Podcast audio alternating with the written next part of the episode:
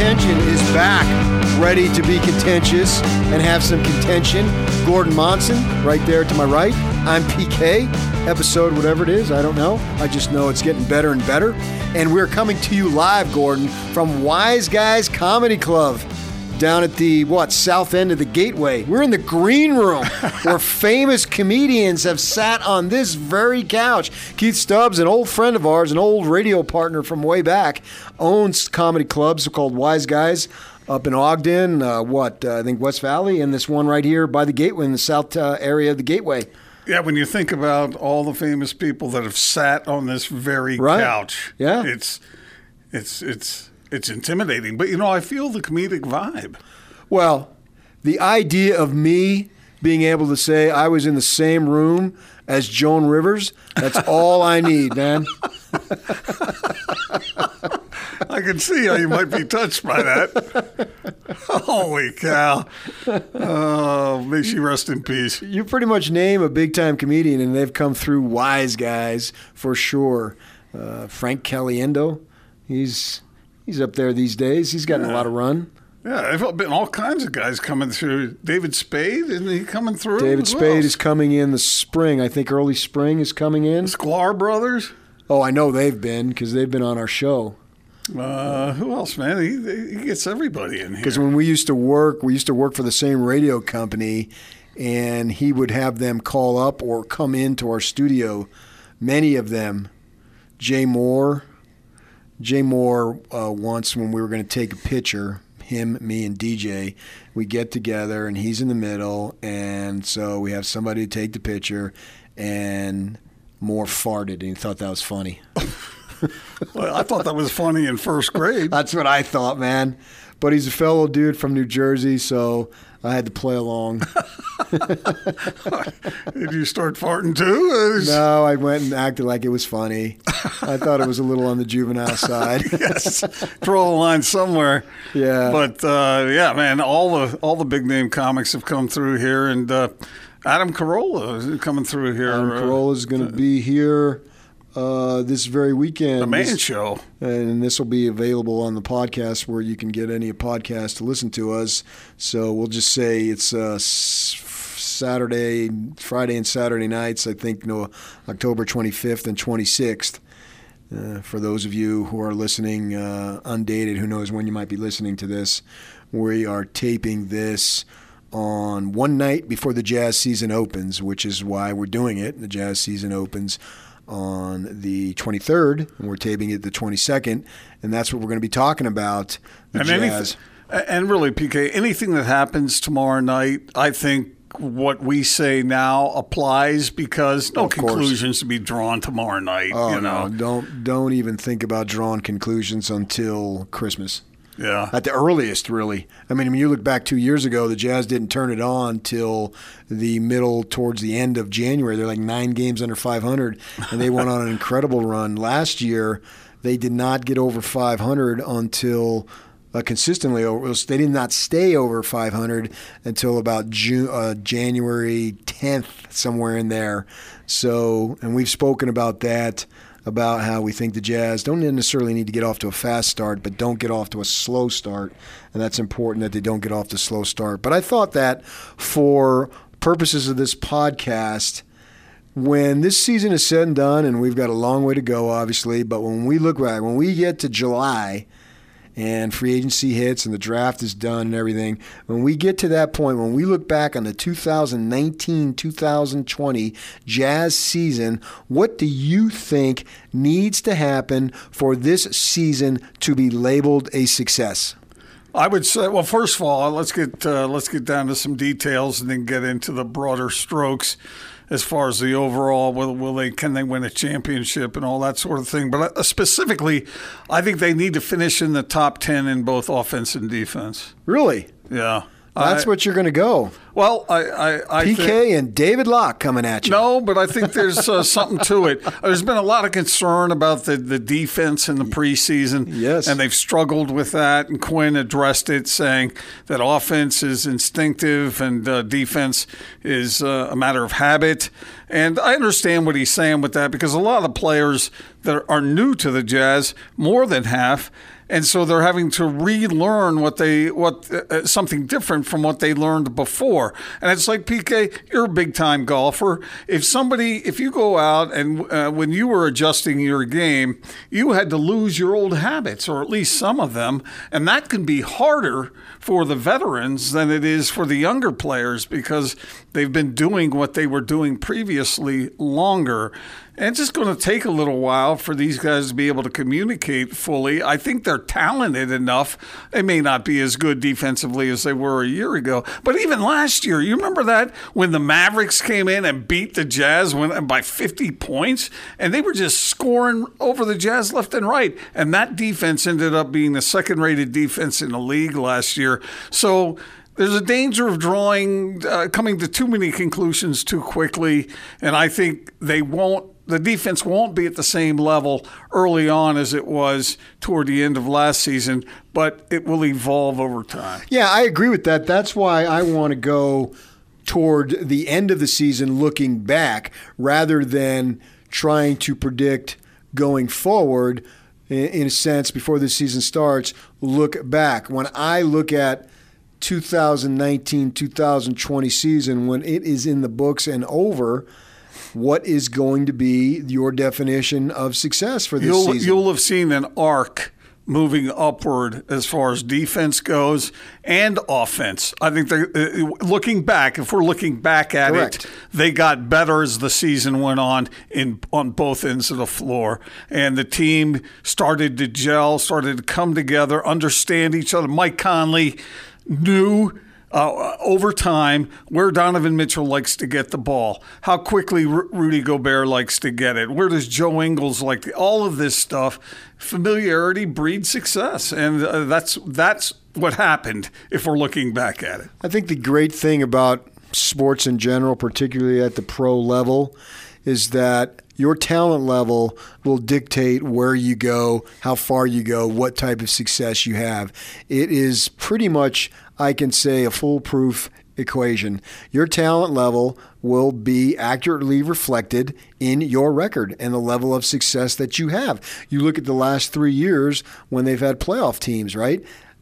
Given the talent level that they had, it was win a first round series, get beat in the second round. Last year they picked up Houston in the first round, so they lost in five games. You know, they've, I think they've lost to Houston twice in five games, and lost to the Warriors. Got swept three years ago, the first time they went to the postseason under Quinn Snyder. Right, so that was probably about. I'll take the problem, the word probably out of it. That was where their talent level dictated where it should be, where it should end was in that second round. Last year, Houston was the first round. So we get that now going forward. The talent level has increased, right? We would all agree that this is the most talented team that Quinn Snyder has had as a Jazz head coach. Is that accurate? Yeah, that is accurate. And that's why Dennis Lindsey said they studied the last three playoffs and decided clearly they weren't good enough. And so they made the moves necessary. And now they have essentially a two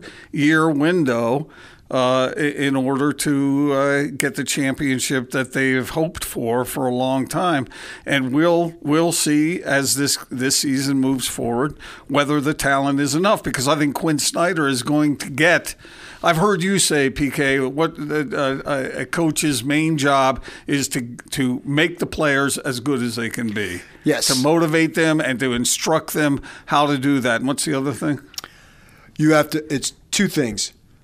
Get whatever talent level they have collectively, Yeah. get that out of them, and then put them, or aim probably first, put them in a position to win. So that means you're doing everything possible. You're not doing stupid stuff. You're not making it worse by Right. getting in the way. Yeah. And Quinn's not going to do that. That's not his track record. His track record is to make players better to make them the best they can be. And I think he's going to do that again this time around. Uh, you know, uh, but there will be a curve involved in it. Why? Because these guys are human. Sure. I do think that I agree with you to a good extent on the two year window because contractually that's the way it plays out. Although I do think this group could potentially have more, or the nucleus of this group anyway, could have more than two years if they choose to re sign Conley and some other things at the end of two years. But for right now, we're assured basically that it is a two year run. When you look at it, you know, I assume they're going to re up Gobert, Mitchell will be there, uh, Bogdanovic and Are already signed past two years, but you've got some players who aren't, or they're on. Uh, Conley's got the two years, and some other players are on one year deals. I think Exum's still got a couple of years. He may only have one, but basically, yes. And even Gail Miller said that. I think she was on your show, the big show that you you and Jake Scott do from three to seven. I think she was saying that I think we'll win it. We can win a championship. I don't know that we'll do it this year, and so I think what she was getting at is that all right, let's see how it goes this year, and then next year you will not say, well this team needs an arc because there needs to be some familiarity. That by that next year, yeah. they should have all that familiarity. So it's an opportunity to have an exciting two-year run. For me, when if I get if you're ahead. looking, one other thing you go said, ahead. looking back at the season. Correct. If we're looking back at the 2019 2020 season, you'll see Rudy Gobert break his dunk record. He'll lead the league. He's going to get more dunks. He got more dunks if we're talking in past tense. Uh, Donovan Mitchell leads the Jazz in scoring. Uh, Mike Conley becomes the team leader over time. Uh, the offense is. Uh, a top five offense, and the defense, I think, would be somewhere between five and ten. And I would like to see Bojan Bogdanovic be one of the top five stretch fours in the league. And so, in the preseason, he yep. was like 0 for 55. He was he? in the bottom one. There was nobody worse than him. Derrick Favors is saying, "Wait a second, I could have done that. I could have shot better than that. Easy, give me the rock." Yeah. You know that's not the truth. No, and uh, it's it's hard. I remember talking to Rudy Gobert just the other day about the performance of the team in the preseason, and he essentially admitted he said, "Look, we're human beings. We know these games don't count. It doesn't mean we don't need to try harder and focus more and play with ferocity, but it's hard to do in the preseason. Yeah, I get it, especially guys like him who played in the summer and had to do their national stuff and then you're supposed to amp it up. And then the NBA season is so long, so many games. I don't want them to amp it up in October. you know what I mean? Why waste energy? And I think they knew that because to a degree, this program or team organization has been transformed from a young team to a veteran team. Not quite overnight, but it's been a little slow. Uh, it was a gradual overnight. But when you add Conley and Green and Davis and Bogdanovic, all those dudes are old. They, you know, NBA wise, they're veterans. Maybe not old, but they're veterans, and so they became a veteran team. So that idea of them being young and growing together, that's out the window. They can still grow together, but they're not going to grow together as a young team because they're not a young team. Mitchell's a young kid still, and Gobert is probably you know maybe prime should be. I, I, think he maybe he might be a year away from his prime, mm. but you know he's he's right there. Obviously, the point being is he's got several years to go before you have to worry about him slowing down. That's for sure. I think for me, my definition of when I get to the summer and look back, I'm going to go. I'm not a statistics statistics guy. I'm a wins and loses guy. You know, did you win? How did how many games did you win? And so from I'm going to look at it from the scale of winning. I'm not going to put NBA finals and saddle them with that because I think that's too much. I'm not going to say conference finals. I think that's possible but I'm not going to put that level of expectation on them. For me, what I'm going to do, success this season, you must, you absolutely must win a first round series. That is a must. And then I'm going to extend it a little bit longer. In the second round, where you have been blitzed both times you've made it, you won one, I think, against the Rockets, and you got swept by the Warriors. I want to see this ball club extend at least until the sixth game of the second round. If they win a second round series, I'm not quite ready to say almost anything beyond that. It doesn't matter because if they got swept in the finals 4 0, Western Conference Finals, I'm speaking of, I think I would be somewhat disappointed. But I think that if they get to the second round, the sixth game, because if you get to a sixth game of a seven game series, that's what we define as a long series, right? And a lot of these games that they got into in the second round before, they weren't really competitive. And I want competition in each of those games, and I want them to extend to seven, six games at least in the second round. If they win it, then I think under most circumstances, this season can be identified as a smashing success. Knowing what you said earlier, it's a two year window. And if they're getting to the sixth game of the second round and win or lose, if win, great. But even lose, if it's a hard fought competitive series where you felt like this team had a chance to win that series, unlike the other two times they got to the second round, we never felt like they had much of a chance. If they have a chance, we feel like like legitimately, and we'll know what that feels like. You fully well know what that feels like. If we feel like they had a legitimate chance to win the second round, and then they're bringing just about everybody back, the nucleus of the, comes back for the 2021 season, I would classify that in 2019 2020 as an A season. If you want to go A plus, A minus, I don't care. But I would say A, if I'm grading that, I would give that Jazz an A if they got to the second round and the sixth game of the second round. All right, so let me give you some scenarios and see if what you think about that. Because let's as as tough as it is in the West, let's say the Jazz ended up the two seed. That right now, if you gave that option to the Jazz, they would take it. I would take it too. Yeah, I mean, with as tough as it is in the West, they're going to take that. What happens if they match up with the Golden State Warriors in the first? Uh, round of the playoffs, and Klay Thompson is back. Now I know Kerr has said some things about how he won't be back, but then he, he, he backpedaled a little bit on that. What if that scenario happened? Or what if the Jazz were the three seed and then they ended up playing Denver in the first round? Would you still hold by what you said before that no matter who they face in that first round, if they don't get through it, then it's a failure? Yes because all that's just gobbledygook. It's time to win. Yes. Yes. I believe in the acquisitions that they made. Yes, I do. I believe in the talent of this team. So I, am going to set a high standard because I would rather set a higher standard and be disappointed than set a lower standard. I think standards need to be high. They need to be at a level that maybe might even be a little bit beyond because the only way you're going to get there is to set that standard. That's why, if you want to win a title, which we all talk about, they all talk about incessantly, when Jim Olson said when he got promoted to what president of uh, Larry H. Miller Sports and Entertainment, which basically is president of the Jazz, yeah. we're not going to rest until we win a title. That's what he said. Right. I mean, that's ver- um, pretty much verbatim, right? So that's the goal. So I'm not going to sit here and say, "Wow, man, if they're they oh what that yeah, that doesn't really count because they got paired up with Denver." I don't care. if you're telling me, and that doesn't mean that if they don't get it, that this season was an abject failure. And I don't even know what abject means. It's just one of those words I've heard. You know, like a complete. Well, Like when you hear the word ominous, you always like ominous clouds. You know, and it's like a Q has to be followed by a U. The, the ominous always is preceding the word clouds or something. You know what I mean? It's one of those words that you always use together, or those phrases. So I can't necessarily say it's a failure but I'm saying what is a success, not necessarily if they don't, that means it's a failure.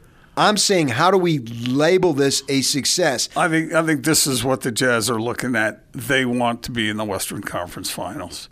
Okay, I, I, I think that's what they're looking at. Now they're not they may not say that, uh, but uh, I, I, think that is where they are. You know, for a long time, Dennis Lindsey said, not going to skip steps, not going to skip steps. But like you said, they got to a point where they kept the team the same and they learned that it wasn't good enough. So what they do? They went out and addressed their weaknesses. They didn't just change things to mix it up. They went and they looked at wh- where they were weak and they improved those areas with those veterans that you were talking about earlier. And so now the next step is, I think, to make it to the Western Conference Finals. And that, that, that's it. You talk about steep standards. That's a steep one with how good it is in the West because you got the Clippers, you got the Lakers, you got you got the Nuggets, you got the Rockets, you got the Blazers. You got we get it. It's hard. It's hard. But the Jazz have the talent to do it. It's a matter of application of that talent. I think they're good enough talent wise, and I think they have one of the smartest coaches in the NBA. You put those two things together, if they live up to what they can do and they do what Quinn Snyder instructs them to do, they have a real shot. Now, I know in the NBA, everybody talks about matchups, and if you have a bad matchup here, whatever, I think that's what they addressed. They addressed offensive teams that they couldn't hang with in the past, and they think this team can hang. Okay. So, would you say, or what would you say to my level, my measurement, my barometer as far as success goes? For this coming season when we look back? I say uh, make it to the Western Conference Finals. Uh, that's what I think. Whoa. They, they, they are looking at. So you got them winning two rounds in order to in order to label this season a success. That doesn't necessarily mean it's a failure if they don't get there, but to label this season and give them an A grade, they've got to win two rounds and get to the Western Conference Finals. That would be an abject success. I don't even know what abject means, Me man. neither. An abject lesson? That would be that, that, that would be awesome. That, that, would be that would be probably because again, you're looking at who are they going to if they make it to the Western Conference Finals, who are they most likely to be playing? The Clippers, right? So that means that either the Clippers or the Jazz dusted the Rockets, the Lakers, the Nuggets, all those teams we talked about earlier, the Warriors. So that that's a rousing success, and I, they believe that they can do that. We'll see if they can. Okay, so what percentage of a chance do you give them doing that? Can't be more than uh, fifty, it, can it? Uh, probably not, but twenty-five. I'd, I'd, I'd ratchet it up from there. Thirty, somewhere between forty and fifty. Forty and fifty percent to win two playoff rounds, man. Yeah, yeah. Uh, but I'm a I'm a glass half full guy. Well, I'm a glass two thirds empty. You're an empty glass guy. I don't know. Obviously, I'm a paper to, cup. In guy. order to fully believe it, we have to see it. Man, that's a that's a high. That's higher than me. that you're higher than me. Yeah, and I'm not saying it's easy. Believe me, I, got I know. It. I know it's very difficult, especially in the West. This is going to be one of those years. I saw Vegas odds, and they had the Jazz's odds at a, winning a championship, twelve to one. It was the it was the seventh highest odds, and four of the six teams in front of them were in the West, and the two in the East were Milwaukee and Philly. Okay, that's why I'm saying an extended second round series. Yeah, but Vegas uh, is Vegas the gospel truth? Oh, not necessarily, because in the NBA, you know, with the trades, you know, in colleges, you're not making trades, right? The team is what it is, and you got to ride it through and hope you don't get besieged by injuries. In the NBA, we've got the trade deadline, and you know, then they do the thing where they waive guys and whatnot, and so they sign after being cut loose. So the rosters, complexion of rosters, could change the middle of February, whenever that trade deadline is, and in some cases it might be drastic. Who knows? You know, we don't we don't know on that. We know Dennis Lindsey talked about how he was working on Mike Conley for two years, which obviously meant last year during the trade deadline they were trying to acquire the guy. Yeah. And so then it became obvious that Memphis was going to do it once they had the rights to draft Ja Morant because that becomes redundancy. So you go with the young guy rather than the 32 year old that you're paying 32 million dollars. So it was much easier to make that trade this offseason once they got the second pick and took the point guard out of Murray State and let him do his thing and see what happens there. But you know that they were trying feverishly to, and, and I think they thought they had a deal done from what I from what I understand mm-hmm. that they were they were to the point of basically congratulating each other uh, uh, right before the trade deadline. And, and Hence I, the disappointment. yeah, and I've been told that from people who I trust. And so, with that in mind, they thought it got it done. Nevertheless, they got it done in the summer. Going forward, that's all that matters. But the point is, there could be some drastic moves that are three, four months away, and we're not even sure we don't even really have any idea what they are. So I don't. That's And why I will the said Jazz be involved in that? and they, Uh, yeah. So that's why I don't necessarily think that that Vegas line is now, as you said, twelve to one and seventh. But that is that is an adjusting sliding scale. Well, just so you know, a couple months ago it was thirty-three to one. There you so, go. So it has moved, and it Yeah. will probably it'll it'll move again. So okay, let's look at it this way, PK. You got the Jazz. They have these this this sort of uh, uh, injection of talent, but who are they going up against? You got the Clippers, obviously with uh, Kawhi and uh, and Paul George. You got the Lakers with LeBron and AD. So th- those are problems. I think the Jazz could handle the Lakers better than the Clippers. And who you looking at with Houston? I mean, that is a huge risk what Houston has done, and I'm not sure that that's going to work. I think it could work to a certain level, but I, at this point in time, I'm not going to sit there and go, man, the Jazz like last year had no chance to beat Houston. I think they they they if I, I look at it now, I think the Jazz would be favored to beat Houston. Really? Well, not, that's not the the, attitude. That's not the attitude right this second. But I think by the end of the season, Oh, it okay. will be. Okay. Okay. Yeah. Okay. All right. I So can- who else? Who else are you looking at? Well, the Warriors, I guess, if Klay Thompson comes back, but uh, you know, um, Yeah. Yeah. Well. Well. Yeah. The War- the Warriors are a big wild card. We got to put the Warriors over here. Who knows? Yeah. There's we. There's no point in speculating on the Warriors What about we the don't know. Nuggets? Are you a Nuggets guy? Because a Yes. lot of people are Yes. saying, uh, Yes. singing their praises. I, I don't know. Because at the end of last year, I, I think it would have been preferable for the Jazz to line up against the Nuggets Last the year. Rockets. Last year. Yeah, But not, they that- added Jerami Grant, so he's a defensive player to help them at that end because they don't need a whole lot of help at the No, offense. and they got that young kid Porter who's been playing in the preseason. You know, Yeah. he was uh, expected to be the number one pick last year, and he had an injury and he sat out. So we'll see if I don't know how he's going to react during an 82 game season with back injuries. Uh, th- those things can be very difficult to overcome. But I am definitely a Nuggets fan. The Nuggets will have a say and will play a role. Jokic is just too good. I love guys from Kentucky. Jamal Murray. I mean, I would draft guys from Kentucky that- he's- all he's- the time. Calipari uh, has an eye. And this guy, he, he- He the, pays the kids too. out of Duke tend to underachieve relative to their expectation when they get to the NBA. Yeah. Kids out of Kentucky seem to overachieve. you know what I mean? Yeah. They just seem to get in the NBA and just blossom. Calipari has an eye. I once interviewed him in the Anaheim pond in a locker room, and he was sitting in his Fruit of the Looms. That must have been a treat. He was coaching Keith Van Horn, and it's Keith Van Horn's rookie year. And so the paper sent me down to do a thing, and Keith was actually injured. I had a long conversation with Keith on the team bus. We sat on there, and then uh, before that, I had done Calipari, and it was uh, after a preseason game, I think it was, and so he was changing from his suit to sweats, and so he ends. he stopped. He didn't put his sweats on, but he took his suit off. You got, you got a little too much information. That's there. fine. He's a, he's a good interview. He's always been a good interview. He knows how to work it. It's not like the old days of interviewing Majerus when he's flossing with his towel. Yeah, I don't want to go there. Naked. I, I don't want to go there, but yet you went there. Even in the podcast, I don't want to go there. I'm going to ask that whoever handles the uh, posting of this podcast to please edit, Edit that, that out. And that did not exist. I do not need that mental image. I never needed I'm that sorry. that mental image. So My apologies. I do think those Kentucky kids are good, and Denver, Denver's going to be a fine ball club.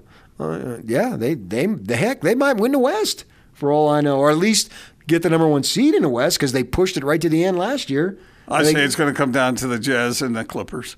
all right, there it goes. And then, then that, that's consistent with your Western Conference Finals. Then, so I'll give you that. That's that's a fact. And that's, at least uh, at least you have consistency in your argument. And they have to. your argument's flawed, but at they- least you have consistency. Obviously, they have to stay healthy.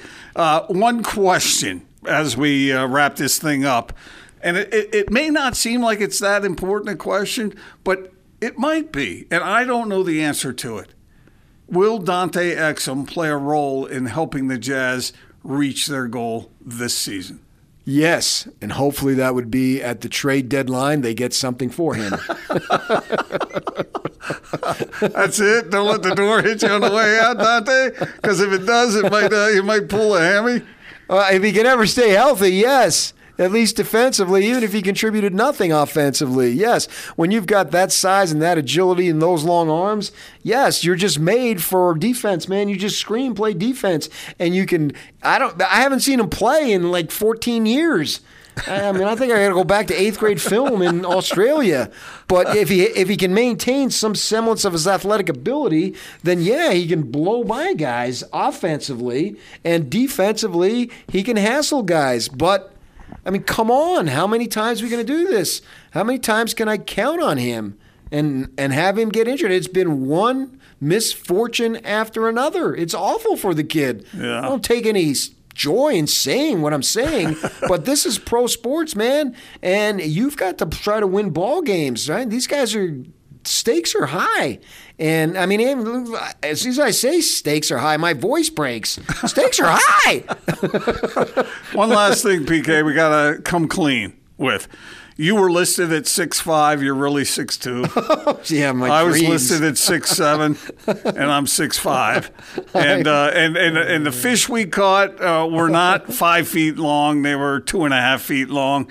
And uh, you're long off the tee, uh, but not 335 yards. You're more a 275. You know, I would wrap my whole body around a 275 yard drive. and if I could hit the ball that far, I'm listed at about a seven or eight handicap. If I could hit the ball 275 yards off the tee down the middle, oh my gosh, I would try. I would knock off about four or five strokes of that handicap. So, Well, I hit mine 295, two fairways over. So uh, oh, there, there you go. Yeah. So I mean, it's not just distance; it also has to be a semblance of accuracy. Because you're right. If you do hit it two fairways over, who cares how far you hit it? I think what the NBA has learned through this whole thing is they have great athletes. It's it's fun to watch. You don't have to stretch the truth about how big your players are. No, and they're all pretty big, big enough. It's it's it's it's not the uh, the size necessarily. It's what you do with what you have. And I'm speaking about basketball. So Did your wife tell you that? just uh, again, we need to edit that out. Who's ever in charge of this? This is not the adult version of in contention. I like to think It's it's, always- the family version. It's always the guys with certain deficiencies that say that size doesn't matter. Yeah, you knew what I meant, dog. I'm saying like Donovan Mitchell. Okay, he's undersized, yeah. But who cares? Hey, plays big. Right. He dunks the ball. Yes. He elevates on his jumper. So just because you're six six doesn't make you a better player than Donovan Mitchell. And I and I that drives me nuts sometimes. Donovan Mitchell is plenty big enough. What he does with his six foot three frame so far has been outstanding, and I have no reason to think that it won't even get better. So just because, and we've seen plenty of guys who are seven feet that are stiffs. It's can't how how well can you move? How can you play the game? Never forget, it's about playing the game. We see that so much in football, Gordon, where they go crazy on these measurables, and the guy can't play the game. Yeah. you got to be able to play the game, particularly football. You got to have passion, you got to have heart, you got to have intensity. All those things that make a great player. You got to have smarts. You know, we- we're seeing it now with these smaller quarterbacks with Baker Mayfield and Kyler Murray, and obviously Drew Brees is the staple of small quarterbacks. And to think that Drew Brees went in the second round, Yeah. what the heck? Yeah. You know, I don't remember what uh, who else was available his draft, but I know he went the second round. I think he was the first pick of the second round. Obviously, he should have been the first pick of the first round.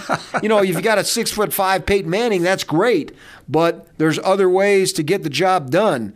And Donovan Mitchell and a guy like Drew Brees are the perfect examples. Now, as we end from Wise Guys Comedy Club right here at the Gateway, do you have any parting words that will not need to be edited out? the only thing I can think of, it's not the size of the boat, it's the motion in the ocean.